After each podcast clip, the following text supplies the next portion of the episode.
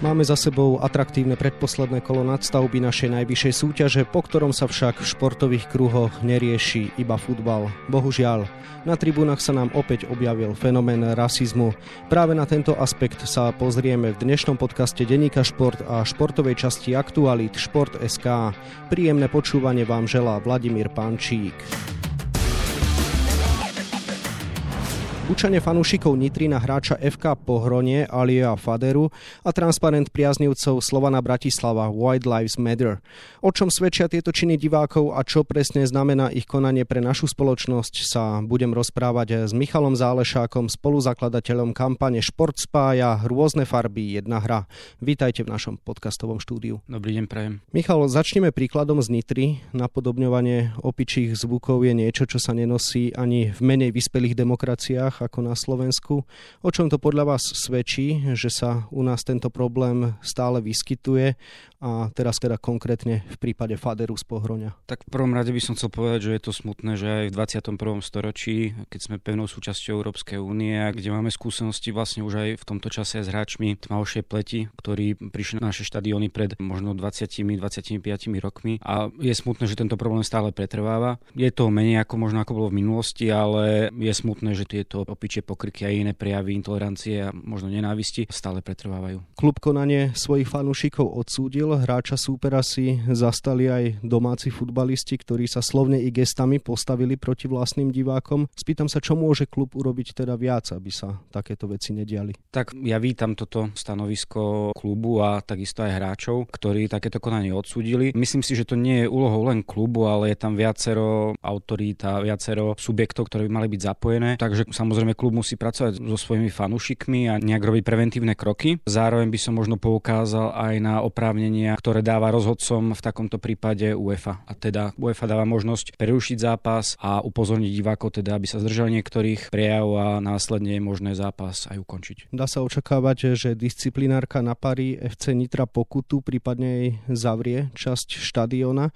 Je to správny trest, respektíve čo by mohol Slovenský futbalový zväz ako strešná organizácia celého futbalu na Slovensku urobiť ešte viac ako trestať klub? Tak vzhľadom aj na možno predchádzajúce incidenty, ktoré sa odohrali v minulosti, tak je možné očakávať nejakú formu sankcie. To je samozrejme už v kompetenciách disciplinárnej komisie. A ako pokiaľ ide o tie pokuty, tak tie na Slovensku nie sú nejak veľmi vysoké, čiže je otázne, že či je to dosť ostrašujúce. A jednak je potrebné teda určite pracovať aj pokiaľ ide o nejaké formy vzdelávania, možno nejakých kampaní, ktoré by vlastne mohli do budúcna zabrániť tomuto. A, a teda Slovenský futbalový zväz, respektíve Unia ligových klubov ako nejaký zastrešujúci orgán pre prvoligové kluby majú možnosť týmto spôsobom zasiahnuť lebo sankcie samotné všetko nevyriešia. A teda kluby sú postihované častokrát možno aj, e, že neoprávnenie, ale častokrát si to zlíznú za tých svojich fanúšikov a teda môže byť napríklad majiteľ klubu alebo štruktúry môžu byť úplne otvorene e, sa postaviť takémuto niečomu, avšak e, bohužiaľ niektorí fanúšikovia konajú v rozpore s týmto a teda kluby si to zlíznú za nich.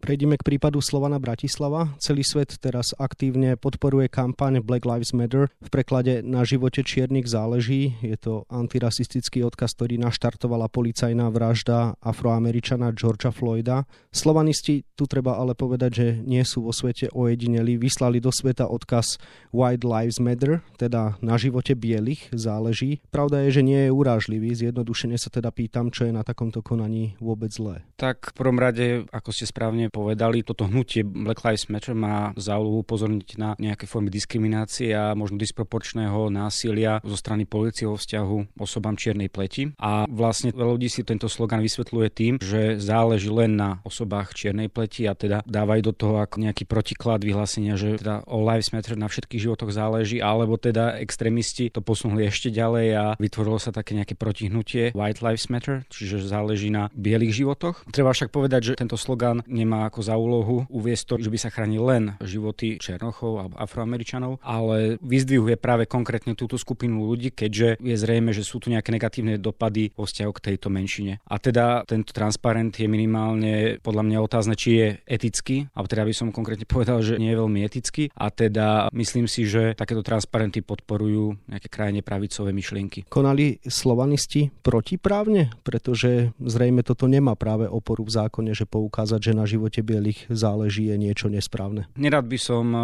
nejak zachádzal do právnej roviny. Ostal by som pri tom, že je to neetické, možno teda nesplnil takýto transparent alebo banner žiadny znaky trestného činu, ale určite ja by som sa toho vyvaroval a myslím si, že v súčasnosti je trendom ako aj v Anglicku skôr to, že sa podporuje tá kampaň Black Lives Matter a na Slovensku sme to, teda v respektíve fanúšikovia tohto konkrétneho klubu to poňali zase po svojom a urobili si ten banner White Lives Matter. Čo by som chcel dodať, že nie je to teda ojedinolý prípad v Európe a teda len zo susedných štátov spomeniem, že obdobný banner mali napríklad aj fanúšikovia Sparty Praha, fanúšikovia Ferencvárošu Budapešť a v anglickej Premier League sa tak stalo počas zápasu Burnley Manchester City, hoci tento zápas sa odohral bez divákov, avšak nad štadiónom Manchesteru City preletelo lietadlo, ktoré malo tento banner pripevnený. V prípade Slovana Bratislava sa problémy často opakujú, na čo klub aj doplatil pokutami a ďalšími reštrikciami zo strany UEFA, čo samozrejme má aj nemalý finančný dopad na samotný Slovan Bratislava. Čo by možno mal manažment klubu robiť, aby dokázal obmedziť prejavy svojich fanúšikov? Tak je otázne v prvom rade možno, že čo robil klub doteraz, akú prácu vykonal s fanúšikmi a teda existuje viacero pohľadov, viacero vecí, čo sa dá robiť. Samozrejme, keď je nutné zakročiť voči konkrétnemu jednotlivcovi a klub by mal sa snažiť vyvíjať všetky kroky preto, aby osoby, ktoré jednak robia problém, problémy a jednak možno konajú protiprávne, aby teda na štadión e, nechodili. Samozrejme by mal urobiť všetko preto, aby poskytol súčinnosť policajnému zboru, prokuratúre a podobne. Zároveň v súčasnosti vlastne je trendom v západnej Európe, že kluby pracujú so svojimi fanúšikmi a teda nie len keď sa jedná o nejaké možno chorály a nejaké tie aktivity týkajúce sa konkrétnych zápasov, ale je tu nutné vlastne pracovať s fanúšikmi aj pokiaľ ide o nejakú diskrimináciu a nenávisné prejavy. Myslím si, že tu by pomohli možno nejaké stretnutia fanúšikov možno s konkrétnymi hráčmi zo zahraničia. Je napríklad aj Slovan Bratislava má možno tri štvrtiny kádra zahraničných futbalistov, veľa z nich čiernej pleti, tak je to veľmi zaujímavé, že vlastne častokrát sa tieto prejavy vyskytujú aj pri kluboch, ktorí majú zahraničných hráčov. Áno, Slovan Bratislava chce budovať silný európsky klub.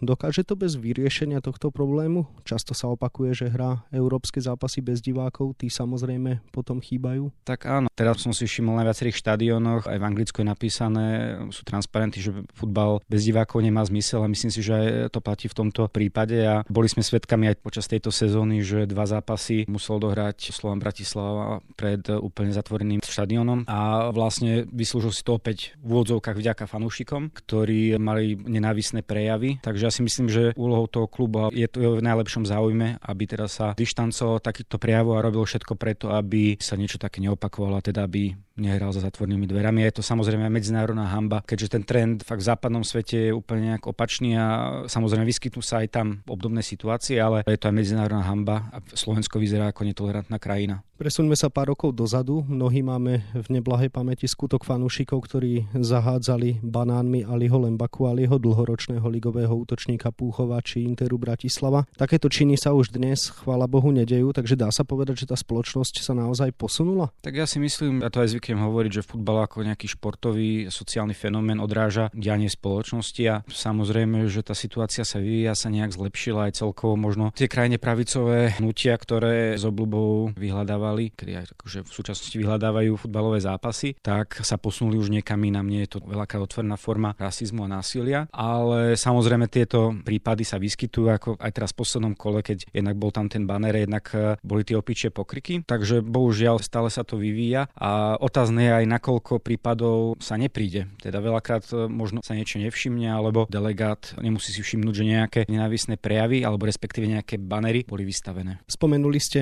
prípad Burnley ability a teda ten istý transparent White Lives Matter. Dá sa povedať, že problém rasizmu sa dnes už netýka iba strednej a východnej Európy, pretože Anglicko bolo aj Slovensku dlhodobo dávané za vzor, ako sa s touto témou dokázali pobiť. Ja by som to až tak nezovšeobecňoval, že aj teda v Anglicku je opäť ten problém. Pokiaľ sa nemýlim, tak e, v tomto konkrétnom prípade to bola iniciatíva jedného fanúšika, ktorý sa teda aj netajil a následne odmietol sa vôbec ospravedlniť za niečo takéto. Tam je to vo všeobecnosti jednak ako som spomínal, práca s fanúšikmi na vyššej úrovni a takisto aj tie sankcie sú tvrdšie, idú po tých konkrétnych osobách, ktoré konajú protiprávne alebo respektíve ktoré používajú nenávisné prejavy, majú tam strašne veľa stevardov, ktorí na to dávajú pozor, ktorí sa venujú len divákom a teda sledujú, či niekto nerobí niečo protiprávne a okamžite ho odvedú. Takže samozrejme nedá sa vylúčiť nikde, dokonalá spoločnosť neexistuje a podobné prípady sa môžu vyskytnúť aj v Anglicku, samozrejme v Taliansku je veľkým problémom napríklad rasizmus a hoci je to tzv. vyspelá liberálna demokratická krajina v Európskej únii, tak ten rasizmus je ešte väčším problémom ako u nás napríklad. Do mediálneho priestoru sa na Slovensku vždy dostanú najmä útoky na černožských hráčov.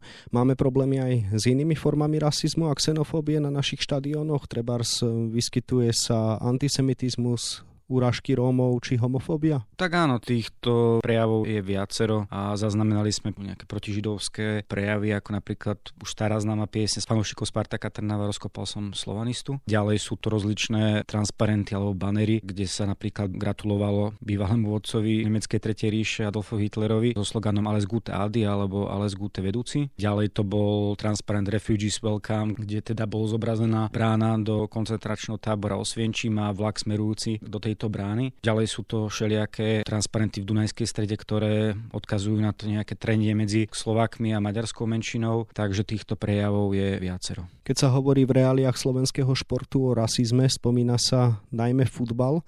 Je to naozaj jediné problematické športové odvetvie? Viem, že napríklad v Polsku sa rasizmus dosť vyskytuje na pretekoch na plochej dráhe, čo ma prekvapilo, keď som to zisťoval a podobne. Je to ťažké takto hodnotiť, ale na Slovensku myslím si, že futbal je ten najpopulárnejší šport spoločne s hokejom. A teda tradične boli niektoré fankluby niektorých futbalových klubov teda spájané s nejakými radikálnejšími skupinami a teda napríklad taký basketbal alebo hádzana, tak tam nemám vedomosť o tom, že by sa niečo takéto dialo. Možno aj preto, že je možno menej hráčov černej pleti v iných športoch, takže možno je to aj tým a zrejme aj tým, že niektoré teda radikálnejšie skupiny boli spájané s niektorými fanklubmi futbalovými. Viete menovať aj, ktoré sú vyslovene, dajme tomu, rasistické fankluby, dá sa to dnes tak povedať, alebo naopak sú nejaké nejaké fankluby, ktoré majú zase postavenú svoju identitu na tom, že tvrdo odmietajú rasizmus? Tak ja si myslím, že žiaden fanklub jednak ktoré nepovie, že podporuje len určitých eh, hráčov určitej farby pleti, ale eh, veľakrát je to jednak aj o tých jednotlivcoch, ktorí sú tam a teda úlohu hrá nejaká davá psychoza, nejaký fanatizmus, ktorý sfanatizuje možno aj väčší počet ľudí. Čiže nerad by som špecifikoval konkrétne fankluby, možno už aj niektoré z nich neexistujú, takže do tohto by som nerad išiel, ale v minulosti sa dištancoval odlišoval od rasizmu, nejak proti rasistické a proti fašistické iniciatívy fanklub Trenčína.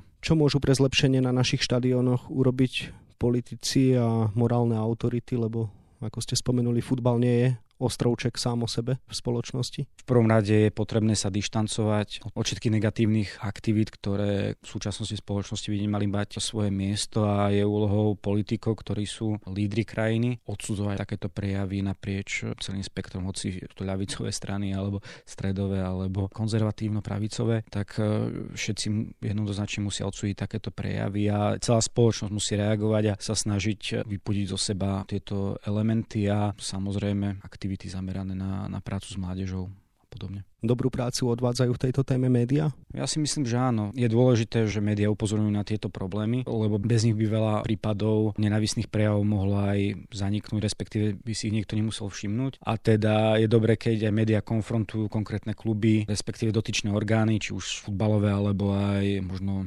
orgány činné v trestnom konaní s týmto a teda sa dopytujú na to, ako sa bude reagovať na vzniklú tú situáciu a je to veľa ťažšie zamiesť niečo takéto pod koberec. Na záver jednoduchá otázka. Sme dnes na dobrej ceste alebo nás naozaj čaká ťažká budúcnosť a vystupňovanie xenofóbnych problémov? Je to ťažké povedať. Ešte by som aj vo vzťahu k tej predchádzajúcej otázke uviedol, že v súčasnosti po nejakej takej eh, vlne lepších možno vzťahov spoločnosti sa aj spoločnosť viac radikalizuje vplyvom rôznych kríz, ako je utečenecká kríza, podobne teraz napríklad korona kríza, pandémia. A je dôležité nepodliehať možno nejakým ľahkým riešeniam celkovo spoločnosti a nevoliť na oko ľahké riešenia, lebo tie vždy neprinesú dobré veci. A ak teda nebudeme hľadať ľahké riešenia alebo ľubivé riešenia možno nejakých populistických politikov, tak eh, myslím si, že celá spoločnosť sa vieme posunúť dopredu, prekonať tieto krízy a ja verím v to, že tieto prípady sa už opakovať eh, nebudú, respektíve sa budú opakovať v čoraz menšom počte. Toľko Michal Zálešák, spolu spoluzakladateľ kampane Šport spája rôzne farby jedna hra. Ďakujem za rozhovor. Veľmi pekne ďakujem a pekný deň prajem. Dnešnú tému sme naplnili, ale kto prahne po ďalších informáciách zo sveta športu, môže sa zastaviť v novinovom stánku po dnešné vydanie denníka Šport. Nájdete v ňom aj tieto témy. Tréner futbalistov Pohronia Mikuláš Radváni hovorí v našom rozhovore kola o dôležitom víťazstve v Nitre a o odlepení sa z dna ligovej tabuľky. Prečítať si môžete aj interviu s Robertom Švehlom, bývalým obrancom hokejovej reprezentácie, ktorý v minulosti pôsobil aj vo funkcii generálneho manažéra národného týmu. Česká tenisová hviezdička, alebo ak chcete nástupkyňa Kvitovej či Plíškovej, Markéta Vondroušová, pre náš denník hovorí, nerada som stredobodom pozornosti. No a na 24 stranách je toho samozrejme oveľa viac. Scenár dnešnej relácie sme vyčerpali a zostáva nám sa už iba rozlúčiť. Od mikrofónu pozdravuje poslucháčov Vladimír Pančík.